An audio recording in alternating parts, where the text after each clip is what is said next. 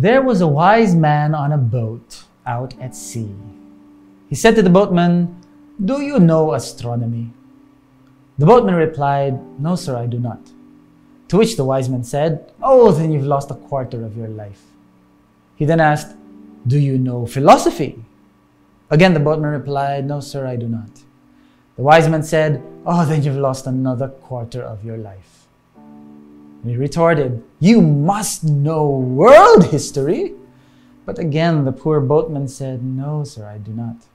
And again, the wise man said, Oh, then you've lost another quarter of your life. But suddenly, a squall hit the boat, rocking it until finally it was capsized. The boatman swam to shore, and as he looked back, he saw the wise man waving out to him, head barely over the waters. He shouted back to the wise man, Do you know how to swim? The wise man, barely able to reply, shouted, No! The boatman thought to himself, Well, then you've lost your whole life. That's a story I read from Mondays with My Old Pastor, a book written by Jose Luis Navajo. And that anecdote kind of teaches us maybe, especially during this time where we're looking for when do we get to that season of abundance and prosperity? What do we need to know? Well, maybe we don't need to know everything about everything. Maybe we just need to know the one thing that is necessary. The one thing we need to know is to know God.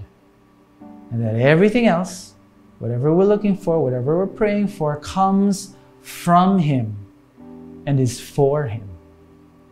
Psalm 89 practically sings, verse 11 The heavens are yours, the earth also is yours, the world and all that is in it. You have founded them. Wow, easy enough to praise your God when things are good? Well, the interesting thing is, is that this, Psalms 89, is a lamentation song. It's, a, it's sung during times of extreme struggle and strife, a time when the enemies of God's people were surrounding them and besieging them. Picture this imagine them choosing to praise God, choosing to, to, to raise their hands during a time where their houses were being destroyed and demolished, when, when their supplies and communications were being cut off, and their friends and family, wives and children were being ripped from them. I mean, you should see the last part of Psalms 89. They were asking God at the end, God, where are you? Don't you remember your covenant with us? Do you still remember your children, your people? I guess I don't need to ask you to imagine that. You, you've been there. We've lost too. We've been hurt too. Our prayer is that we can choose to know God and acknowledge Him in all our ways. With all that we have, even the things that we've lost, and with all that we might still have, but acknowledge and know Him that He is our sole provider and protector, rescuer and redeemer, Almighty, all good, and oh so loving Lord.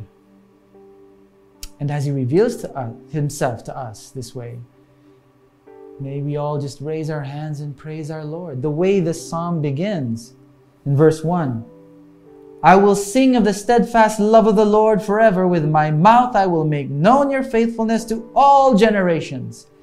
For I said, Steadfast love will be built up forever. In the heavens you will establish your faithfulness. And you, the Lord, have said, I have made a covenant with my chosen one. I have sworn to David, my servant, I will establish your offspring forever and build your throne for all generations.